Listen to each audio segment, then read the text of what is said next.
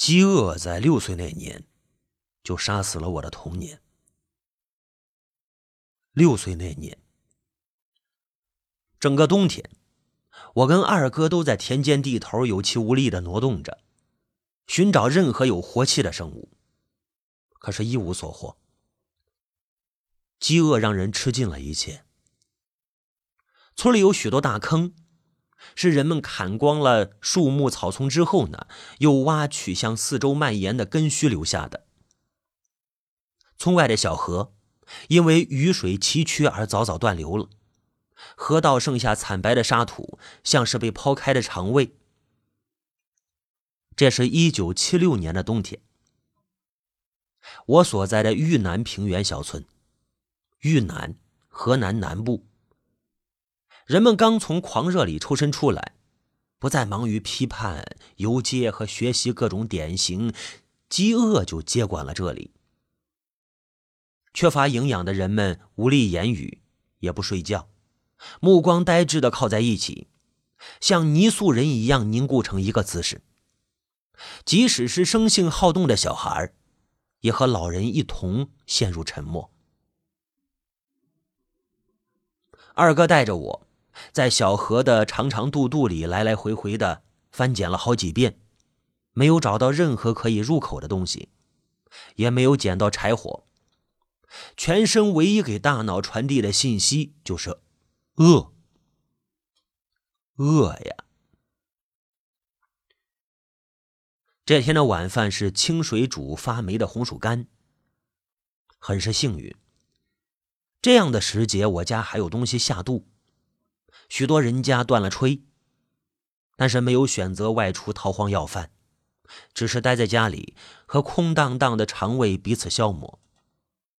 饿呀！大人们吃过晚饭不久就去躺着，任何多一点的活动都会消耗仅剩的热量。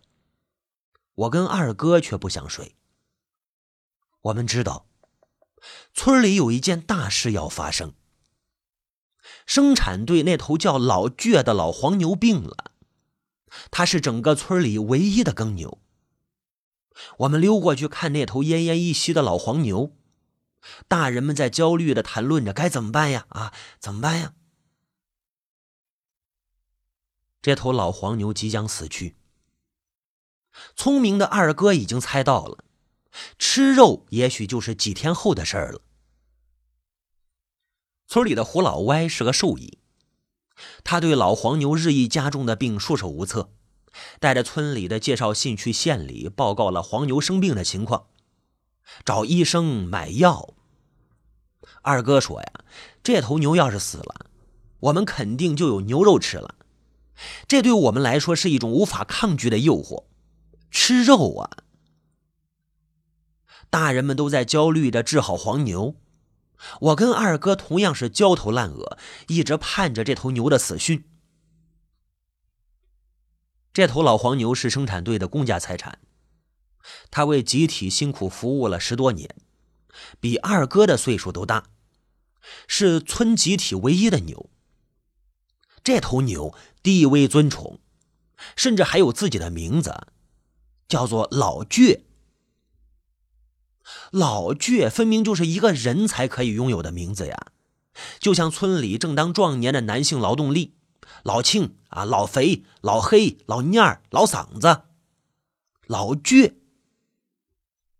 这头老黄牛，老倔的身体一向很好，脾气也不小。除了两位村领导，一般的村民根本就使唤不了他。从他半个月前开始生病，村干部们就集体犯了愁了。这头牛不幸病死了，那是谁都担不起的责任呀。老倔是集体的财产，在当年，集体财产损失的后果是很严重的。领导们连夜召开班子会议，达成决议，由会计和兽医胡老歪一起，一大早就专程去公社做最新情况汇报。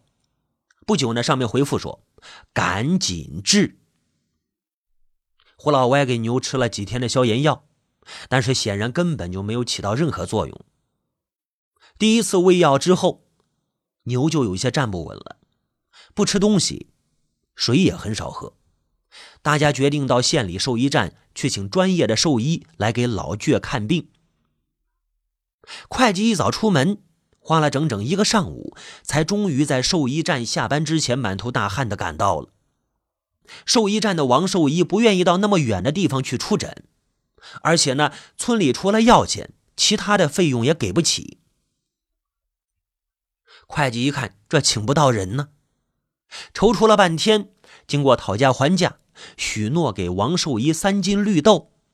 哎，这王兽医这才半推半就的答应了这个请求。临行呢，他提出了附加条件。要求村里用自行车接送他。王寿一第二天中午才来到三河村，随即严肃的指出了一个态度问题：啊，这么冷的天，牛还病了，竟然没给牛做好防风措施，吃的还是干草料。哟，村支书立即决定把自己盖的棉被给拿出来，给牛盖上。并承诺改善老倔的伙食，每天两斤豆饼。豆饼啊，那是堪比饼干的好东西啊！我们这么大的孩子都吃不到的呀。豆饼两斤。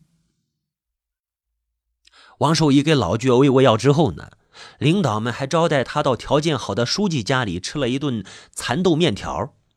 就匆忙跳上村里那辆破旧的家众自行车，由专人送回家去。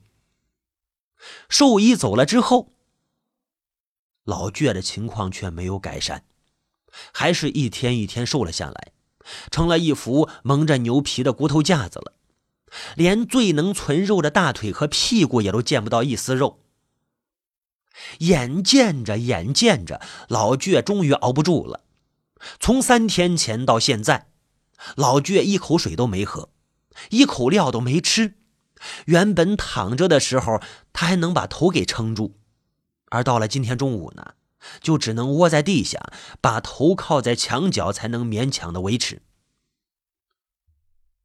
这只老黄牛老倔的眼睛很大，现在看上去更大了，却看不见一丝的光亮。就那样死气沉沉的呆滞着，只有深陷的肚窝偶尔微微起伏，才能确认他依然活着。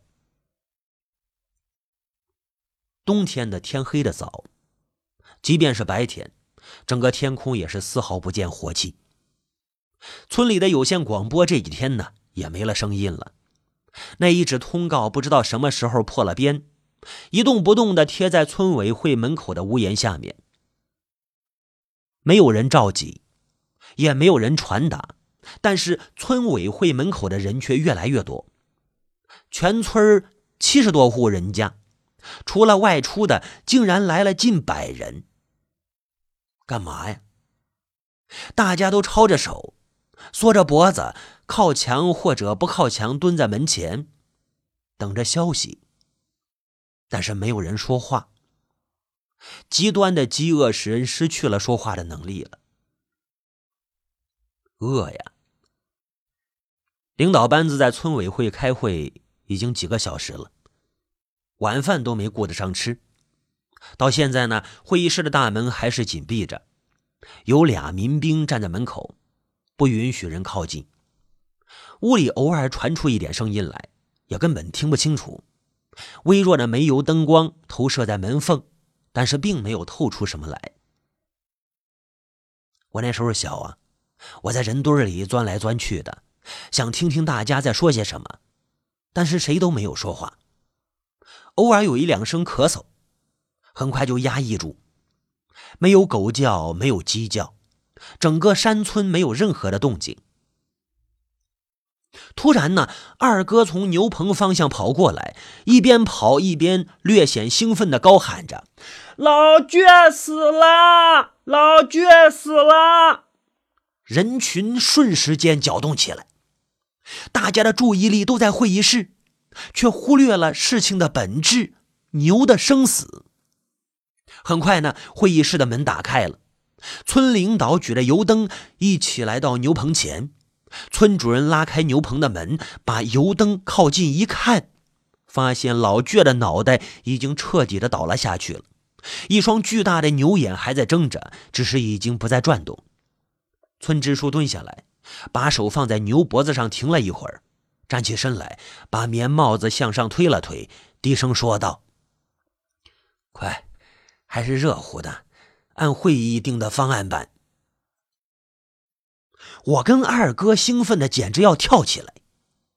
我们发现其他人呢，特别是成年人和干部们，并没有什么轻松的表情，只是迅速指挥大家开始干活。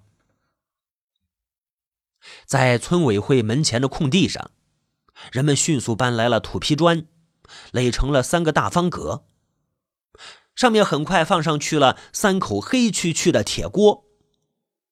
人们有条不紊地清洗铁锅，从集体仓库搬来很多大白萝卜。都清洗的干干净净的，老倔呢被抬到锅边，跟死了的动物都是直挺挺的样子不一样，老倔身上还是软的，我怀疑他根本就没死。于是呢，悄悄的把手放在老倔的鼻子前面，嗯，没有任何的热乎气息了。大人们卸掉了会议室的两扇大门，并排放好。兽医胡老歪掌刀，开始迅速的剥牛皮。很快呢，牛的内脏出来了，被放在不知道谁拿来的大木盆里。有人自发挑来了井水，几个妇女开始清洗牛的内脏。老倔直到被剁成很小的块儿，也始终没有一点血迹。最终呢，老倔的全身除了牛角、肠子里的脏东西、牛皮。这些以外，全部被剁成了小块合着萝卜被放在并排的三三口大锅里，加上水，整整三锅，整整三大锅。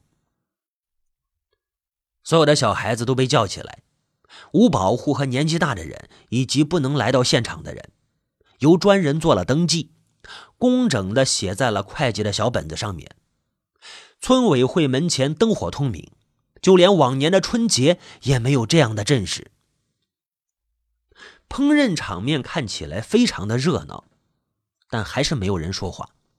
实在迫不得已要说话呢，大家呢也使用最简单的语言，一切都在有条不紊的进行着。在这种压抑的气氛中，孩子们也不敢出声了。我看见村干部去村集体的仓库边麦秸垛旁边抱来许多的麦秸。也有村民从自己的柴火垛拿来一些树枝，人群突然停下来，纷纷转过脸，用眼神寻找村支书的位置。村支书呢？村支书蹲在一个角落，闷头抽着手卷的旱纸烟。等了一会儿，支书站起来，扔掉手里的烟屁股。往常这个烟屁股，支书是不会丢的，他都细心的收进口袋里。支书对着人群大声喊了一句：“联席扩大会议，就现在，快！”什么玩意儿？联席扩大会议？所谓联席扩大会议是什么？那一定是重大的决策，需要代表全体村民的真实意见才会举行的。哦。很快呢，村支书、村主任、村会计、村民兵排长、村妇联的头头，还有几个德高望重的长辈，以及在城里退休回来的老职工、老干部，总共十多个人，陆续走进了村委会会议室大门。奇怪的是，这次重要的会议刚开始是关上了门，但是随即又被打开了，人们一窝蜂的拥挤在门口。会议也在肃穆的氛围下隆重召开了。直到听他们讲了十多分钟呢，哦，我跟二哥这才明白，原来是没有足够的硬柴火来烧开这三口煮牛肉的大锅，没有足够的硬柴火。等我们回过劲儿来，才意识到，这，这确实是个非常棘手的问题。因为村民们每家都只有麦秸，少数人家有点木柴，也都是被破成很小块的木条或者很细的树枝。这样的柴火想把这三锅牛肉给煮熟，几乎是不可能。那柴火在当时某种程度上啊，是比粮食还重要的物资。如果把全村的柴火都烧干净了，那以后，那以后大家也没法活了。平常村里的会议都是很快就能达成一致意见，就算是偶尔有一点小分歧，支书最后只要站起来一拍桌子，事情就有了最权威的结果。但是这次会议却并没有预想的那么顺利，争执很激烈，有的人顿时哭成了泪人，有的人额头是青筋暴露。有的人似乎忘记了零下十多度的严寒，敞开了衣服，露出了薄薄的单衣，把胸膛拍得山响。大部分人呢低着头，欲言又止。事情总归还是有个结果的。争执一个多小时之后呢，头脑们终于有了统一的意见，而这个结果也是为数不多在当场就被大家知道的：挖坟。这两个字到底是谁先说出来的？没有人记得，或者没有人想记得。当会议结果向全体村民宣布的时候，人群炸了锅了。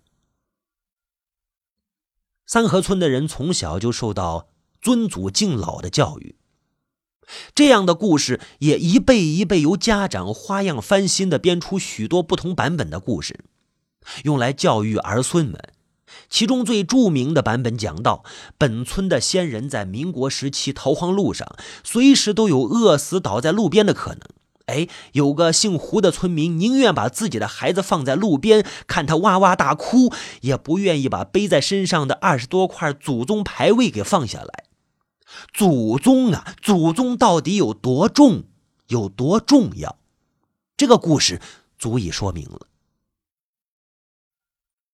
可是现如今，竟然要做出这样大逆不道的事来，这个世道到底是怎么了？啊！有老人颤巍巍的拿着拐杖在地下使劲的戳着，用几乎吼叫的声音喊出一句话：“啊，祖宗的坟，那是咱们的根呐！”再怎么着，那就是饿死，可不敢伤了咱这根呐！啊，伤了这个根，咱还有啥脸活在这世上啊？看着老人表达他的愤怒，所有人都低下头，一声不吭，没有反对，也没有赞同，在饥饿面前。计划还是开始执行了。三河村有三个姓氏，各姓氏族长站出来，号召自己的族人听从安排，派出自己家族的代表参加挖坟活动。每个姓选派出五个人，许多人都自发的跟随。大家举着火把，带上铁锹、绳子、铁镐，来到村北角的坟地。村长指挥人抬着长条桌。全做香案，然后摆上带来的香烛、祭品，还有鞭炮。每人手持一根香火，齐刷刷下跪，开始祷告。这是三河村历史上第一次三姓人一起，而且是用同一个香案祭品来来祭拜。这天夜里，天气比白天更加干冷。但是却没有一丝的风。两只粗壮的黄色蜡烛分左右摆开，村长让灭了火把。祭拜完毕，新的问题又出现了：谁做着第一个动手的呢？村长看看支书，支书略作沉吟，说了一句：“那个。”换子儿时，还记得吧？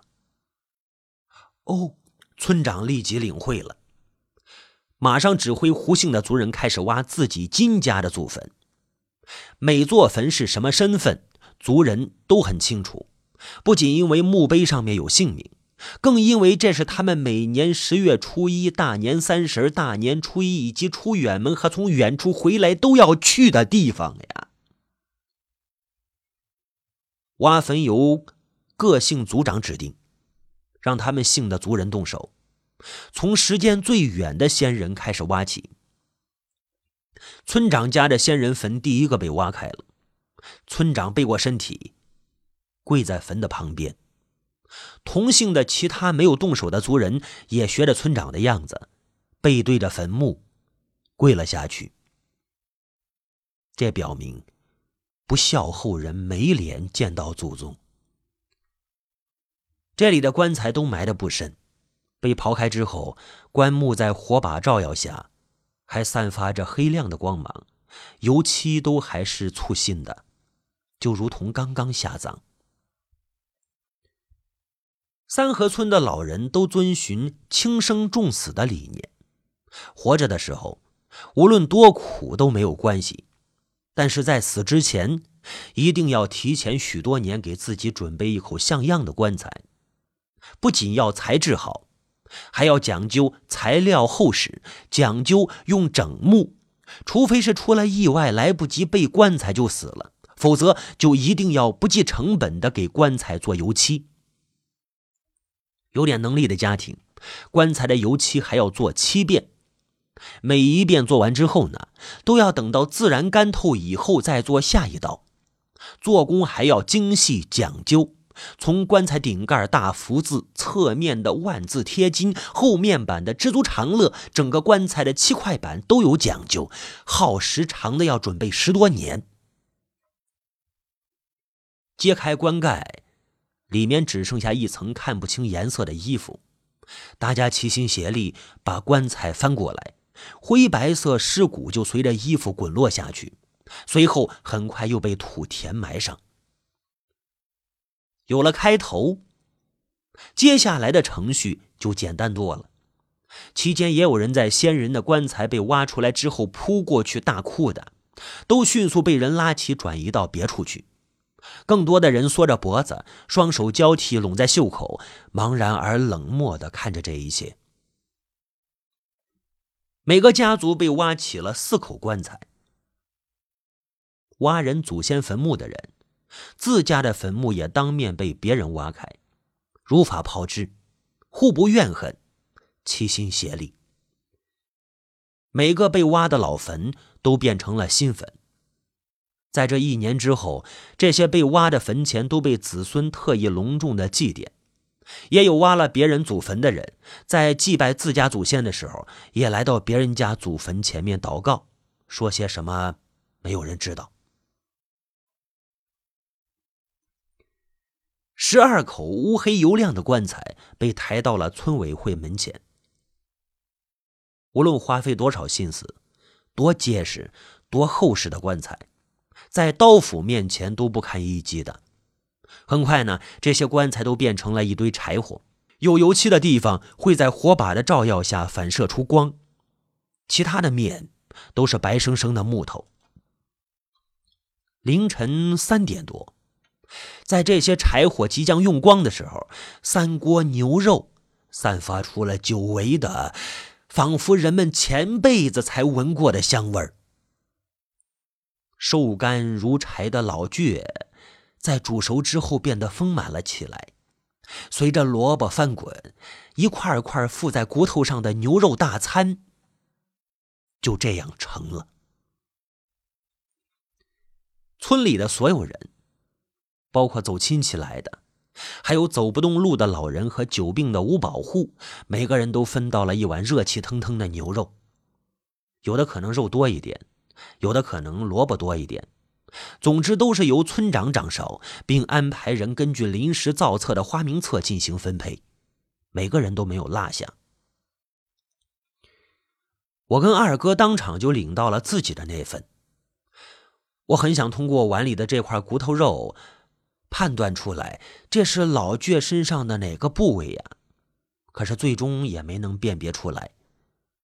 二哥那份快要吃完的时候，我赶紧连骨头带肉吞咽，连汤都不剩一滴。